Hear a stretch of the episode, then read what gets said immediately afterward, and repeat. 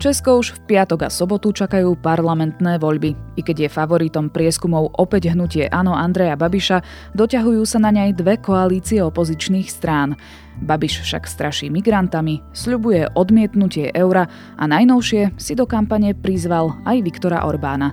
Ako to všetko skončí? Je pondelok, 4. októbra, meniny má František. Bude malá miestami zväčšená oblačnosť. Teplota sa bude pohybovať medzi 17 a 24 stupňami. Počúvate Dobré ráno, denný podcast denníka ZME, dnes s Janou Maťkovou. A ako každý rok aj tento sme pripravili prieskum poslucháčov podcastov. Budeme radi, keď si naň nájdete čas a vyplníte ho. Vaše odpovede nám pomôžu zlepšovať sa. Odkaz naň nájdete v popise tohto podcastu alebo v našom podcastovom klube denníka ZME na Facebooku. Klimatické zmeny vidieť všade okolo nás. Ak ich chceme spomaliť, môžeme triediť odpad, sadiť stromy, šetriť vodou alebo jazdiť do práce na bicykli. Alebo sa môžete pridať k niečomu väčšiemu. Oveľa väčšiemu. Investujte a pridajte sa k ďalším investujúcim pre lepší svet – Amundi v spolupráci s Partners Group SK. Viac informácií o rizikách investovania nájdete na amundi.sk. Amundi. Dôveru si treba získať. Výnimočný dizajn, svetlá v tvare anielských krídel a najlepšia bezpečnosť v triede. Také je nové SUV Hyundai Tucson. V revolučnom modeli nájdete veľkú obrazovku, náladové osvetlenie a 620-litrový kufor. Hyundai Tucson teraz prichádza aj v hybridnej, plug-in hybridnej a štýlovej N-Line verzii. Príďte do predajne Autopolis Bratislava na Račianskej, Panonskej alebo na Boroch, alebo sa objednajte na jazdu na www.autopolis.sk.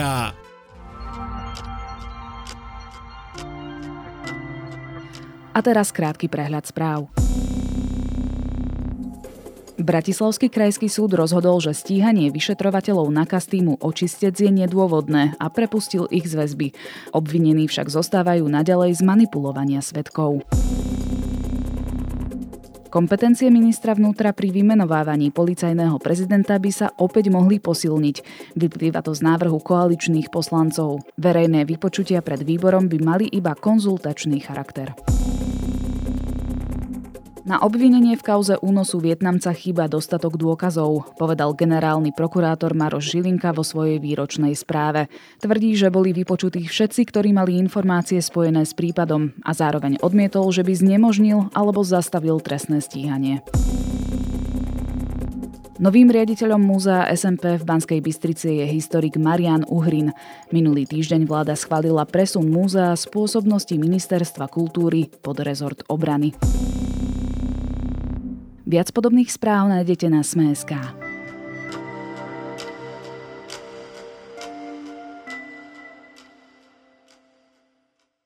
Aj keď sa zdalo, že nezvládnutie pandémie zrazí Andreja Babiša na kolená, nestalo sa tak.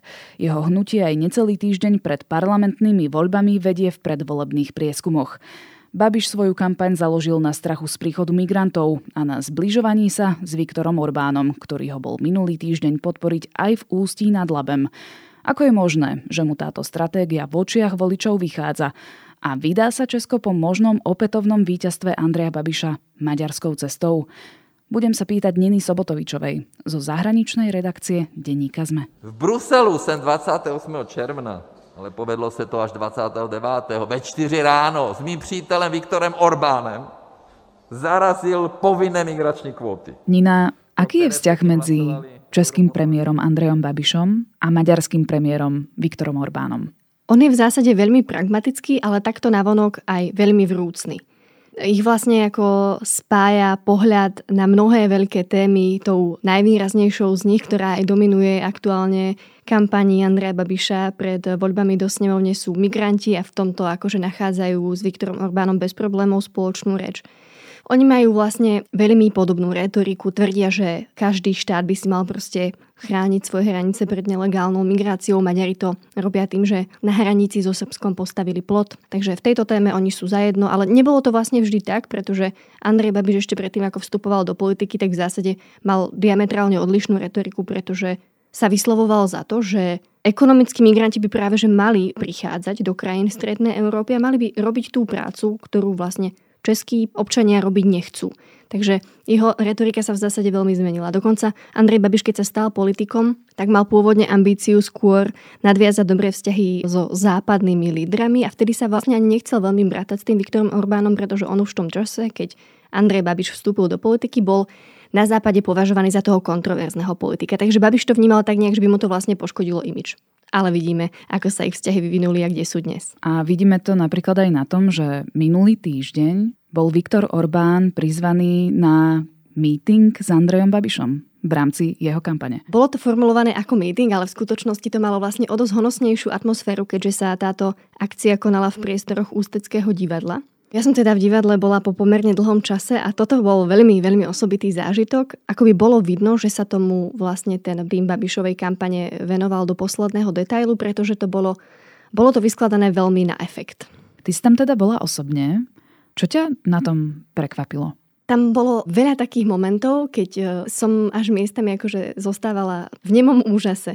Celé toto podujatie otvorila fanfára z opery Libuše od Bedřicha Smetanu.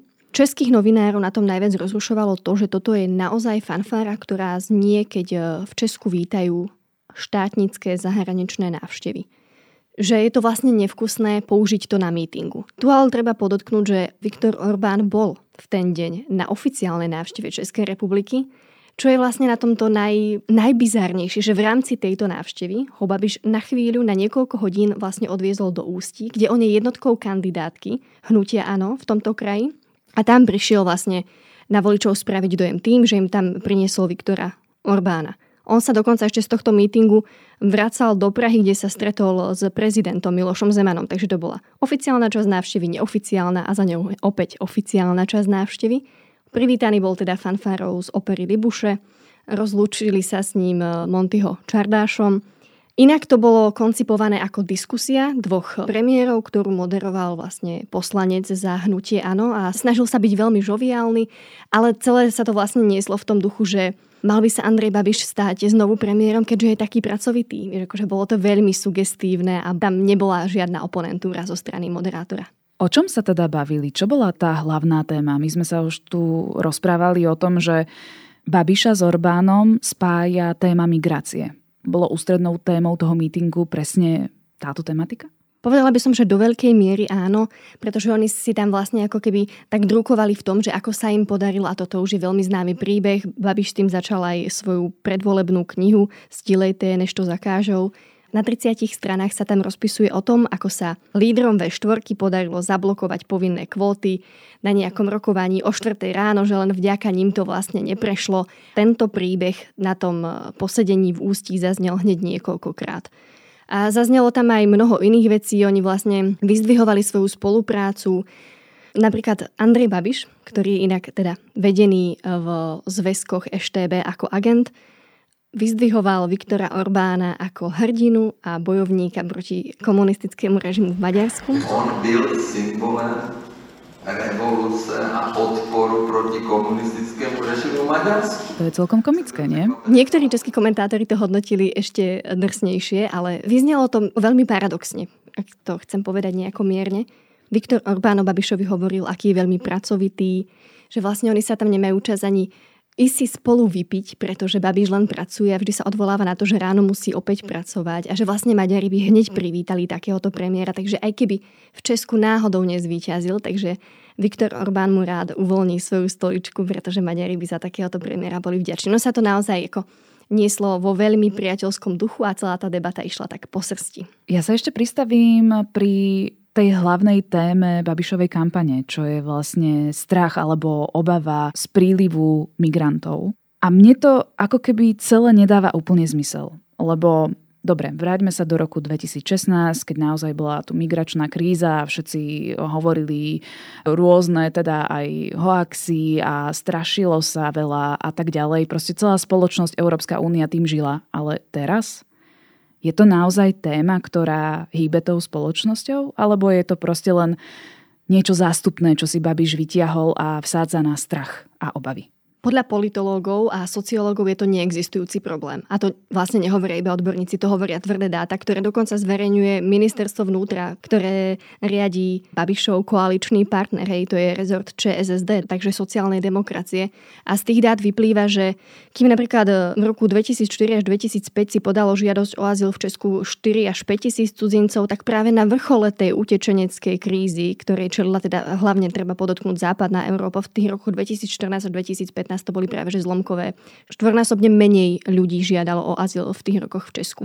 Takže ono to je naozaj neexistujúci problém, ale ako zástupný problém a ako téma to práve že funguje veľmi dobre. My v Česku nechceme žádný multikultúrny, ekofanatický pirátostán. A to z dvoch dôvodov, pretože vlastne z prieskumov vyplýva, že ak Čechom položíš otázku, čo sa najviac obávajú, tak stále nelegálna migrácia je jednou z tém. Je to jedným z bodov, ktorý ten tázaný človek spomenie. My nechceme sdílet naše auta.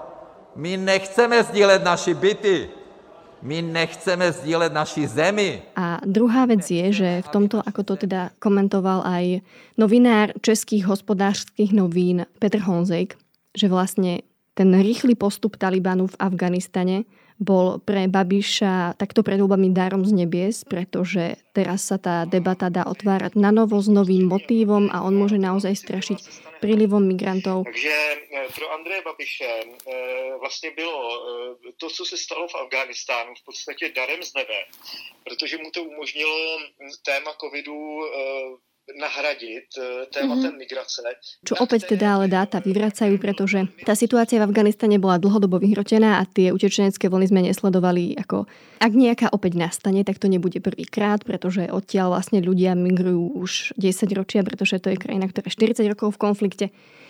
V skutočnosti v Česku, ak niekto žiada o azyl, tak sú to skôr Ukrajinci a Bielorusi, ktorí utekajú pred režimom Alexandra Lukašenka. To je najpočetnejšia skupina uchádzačov o azyl. A nie je to náhodou aj o tom, aby Babiš odvratil zrak spoločnosti z naozaj v podstate najdôležitejšej témy, ktorá sa týka Českej republiky a teda celého sveta posledný rok a pol, čo je pandémia a ich nezvládnutie pandemickej situácie v Českej republike?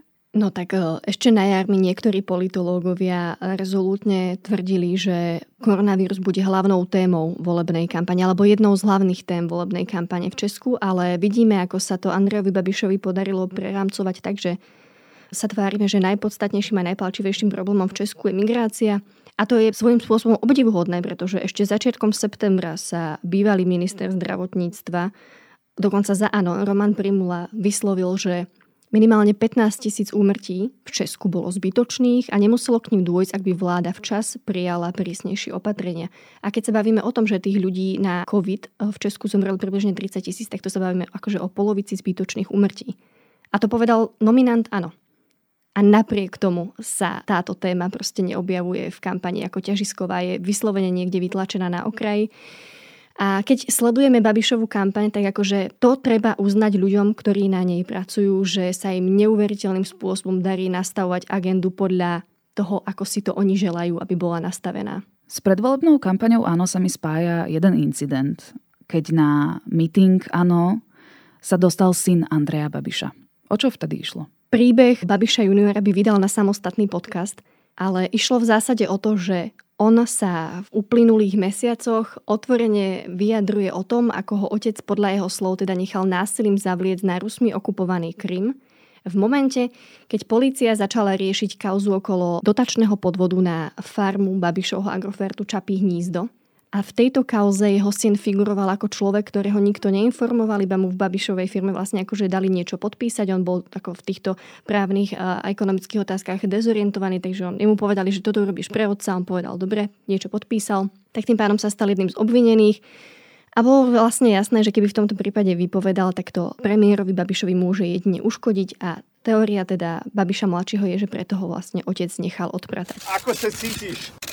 Vidieť mne. Ako sa cítiš, oco, teraz má vidieť pred tvárou? Ako sa teraz cítiš? A on sa ho teraz snaží s týmto všetkým konfrontovať, že vlastne čo si on musel vytrpieť kvôli svojmu otcovi, keďže otec o ňom v médiách opakovane hovoril, že on trpí psychickými problémami a Babiš mladší práve, že teraz mu oponuje, že má posudky od odborníkov, ktoré toto vyvracajú, že vlastne otec, ty si zo mňa spravil psychicky chorého človeka. Ale informácie, že som psychologicky v pořádku, by mala byť najlepší vec, ktorú by si ty mohol slyšať na tvoje narozeniny. A s týmto on ho vlastne prišiel konfrontovať na jeden z tých mítingov. Treba však povedať, že on tam chodí za nielen s tým, že tam budú novinári, takže bude mať nejaké obecenstvo. On tam chodí aj za sprievodu dokumentaristu Vita Klusáka, príde tam nejaký tým s kamerami a vo výsledku to vlastne môže pôsobiť kontraproduktívne, pretože nastane nejaké vyvolanie rozruchu, a tým, ako tam na seba vlastne takto, on tam na neho zakričí niečo v takej tej slovensko-češtine a je to hrozne také emotívne, počuješ, ako sa mu každú chvíľu ide zlomiť hlas. Ten premiér je v takom pomikove a vlastne je ti to až nekomfortné sledovať. Nie je to asi to, čo by si proste čakala, že docieli takouto návštevou tohto mítingu. Je možné, že práve aj preto to nejako nehýbe tými preferenciami, áno? To nimi ani nemá úplne šancu pohnúť, lebo toto je kauza, ktorá sa vlastne vlečie dlho. Prvýkrát on o tom hovoril reportérom seznam správ, ktorí ho vypátrali ešte v tom Cúrichu pred e, dvomi rokmi. Myslím, že to bolo teda dávnejšie. To zďaleka sme ešte nemohli hovoriť o predvolebnej kampani. A mnohé tie kauzy totiž, ktorým Babiš čeli, sú proste buď natoľko komplikované, alebo sa ich darí tým spin doktorom všeli ako ohýbať a presne ako, že tam nie je to nikdy jednoznačné, Bavíme sa o európskych dotáciách, to je mimoriadne komplikovaná téma. Teraz vyrukovali kolegovia z investigácie, to je úplne najčerstvejšia vec, s investigatívou k tomu, že Babiš podľa odborníkov sa teda snažil prať peniaze tým, že ich vlastne investoval do nehnuteľností vo veľmi lukratívnych častiach Francúzska na Azurovom pobreží. A toto sú všetko kauzy, ktoré síce majú nejaký jeden úderný moment, ale ako náhle ich začneš rozpletať, aby si mohla z toho spraviť ten zjednodušujúci titulok, že toto a toto sa naozaj stalo, tak ty musíš povedať celý ten komplikovaný príbeh. Firma A, firma B, C, ako tam cez ne prúdili tie peňažné toky.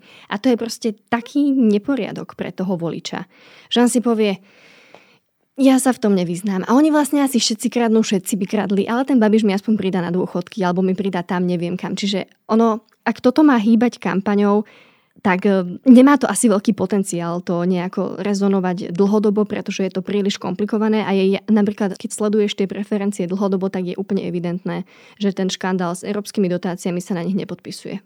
Pozrime sa aj na ostatné strany, ktoré kandidujú v týchto parlamentných voľbách a keď sa pozrieme do niektorých e, prieskumov preferencií, tak za áno sú v tesnom závese trojkoalícia spolu a potom dvojkoalícia Piráti a starostovia.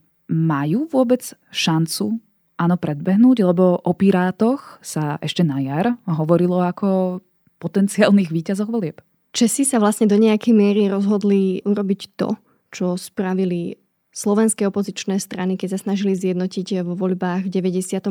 proti Vladimírovi Mečiarovi. A ukázalo sa to ako úspešné. Sice Mečiar vtedy znovu vyhral, ale nemal žiaden kolečný potenciál, takže nedokázal už zostavovať vládu.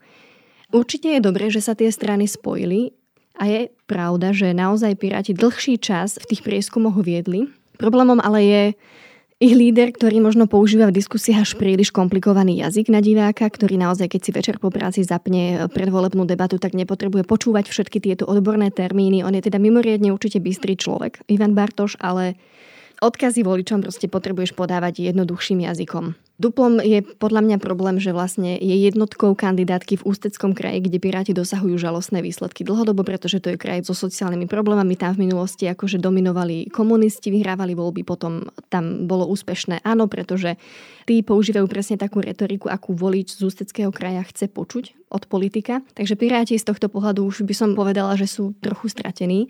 Ale určite má koalícia spolu ešte šancu. Tu tvoria vlastne strany ODS, TOP 09 a KDU ČSL, teda Lidovci, to je taká konzervatívnejšia koalícia v porovnaní s Pirátmi a Stan. A tí sa v zásade teraz držia v tom prieskume za Babišom o 1,5 percentuálneho bodu, myslím, sú nazad, takže to je odchýlka, už môžeme hovoriť podľa mňa o štatistickej chybe, takže tam to bude ešte zaujímavé, ako to napokon dopadne. Ak by si si mala ty osobne typnúť, bude hnutie áno víťazné a bude Andrej Babiš opätovne premiérom?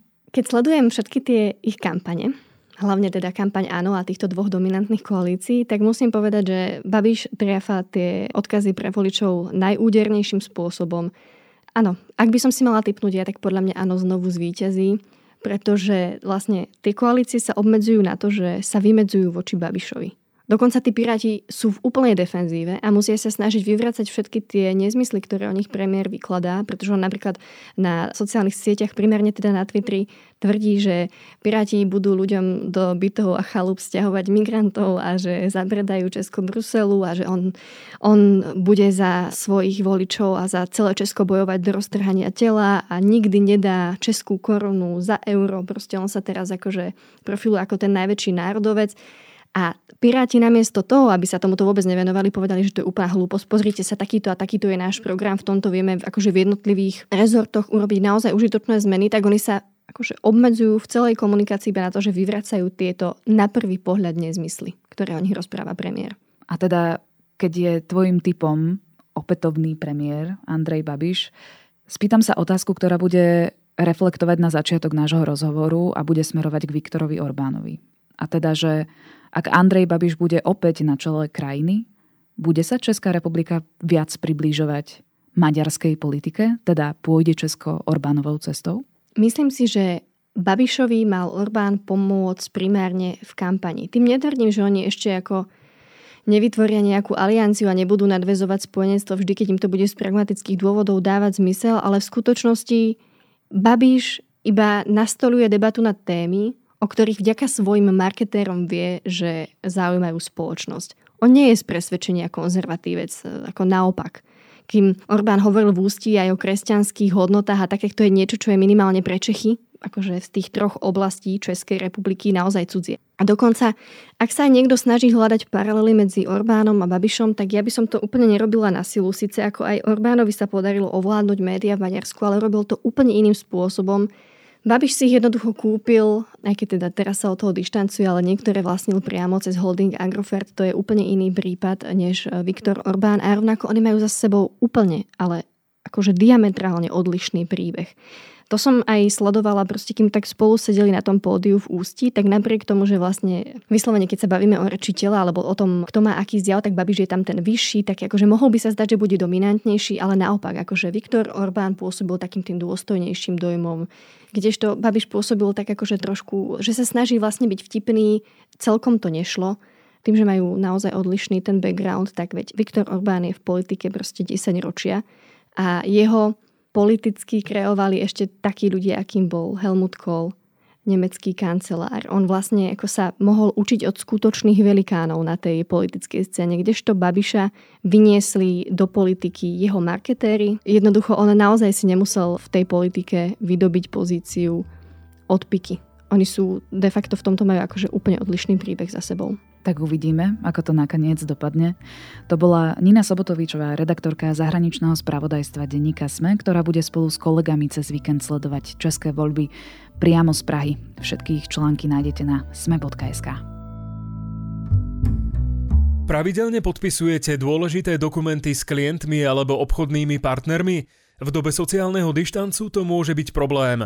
Nie však v prípade, ak využijete elektronické podpisovanie OK Dokument – Online podpis umožní vašej firme a vašim zákazníkom odsúhlasiť dokumenty odkiaľkoľvek, kedykoľvek a na akomkoľvek zariadení. Rýchle, bezpečné a legislatívne platné podpisovanie. Navyše bez občianského preukazu a čítačky. www.okdokument.sk Pripravte svoj biznis na budúcnosť. Zažite najväčšie biznis podujatie jesene s menami ako Mika Hekinen či Dara Rollins – Zaregistrujte sa na akonatokonferencia.sk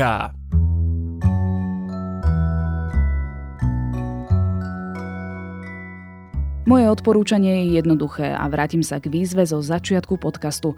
Nájdite si 3 minútky a vyplňte náš prieskum pre poslucháčov podcastov. Jeho výsledky potom samozrejme zverejníme. V Lani sa nám podarilo vyzbierať vyše 3000 odpovedí a niektoré z vašich podnetov sme aj začali realizovať. Pripomínam, že odkaz naň nájdete v popise tohto podcastu alebo v podcastovom klube Denníka Zme na Facebooku. Na dnes je to všetko. Počúvali ste Dobré ráno, denný podcast Denníka Zme s Janou Maťkovou. Do počutia opäť zajtra.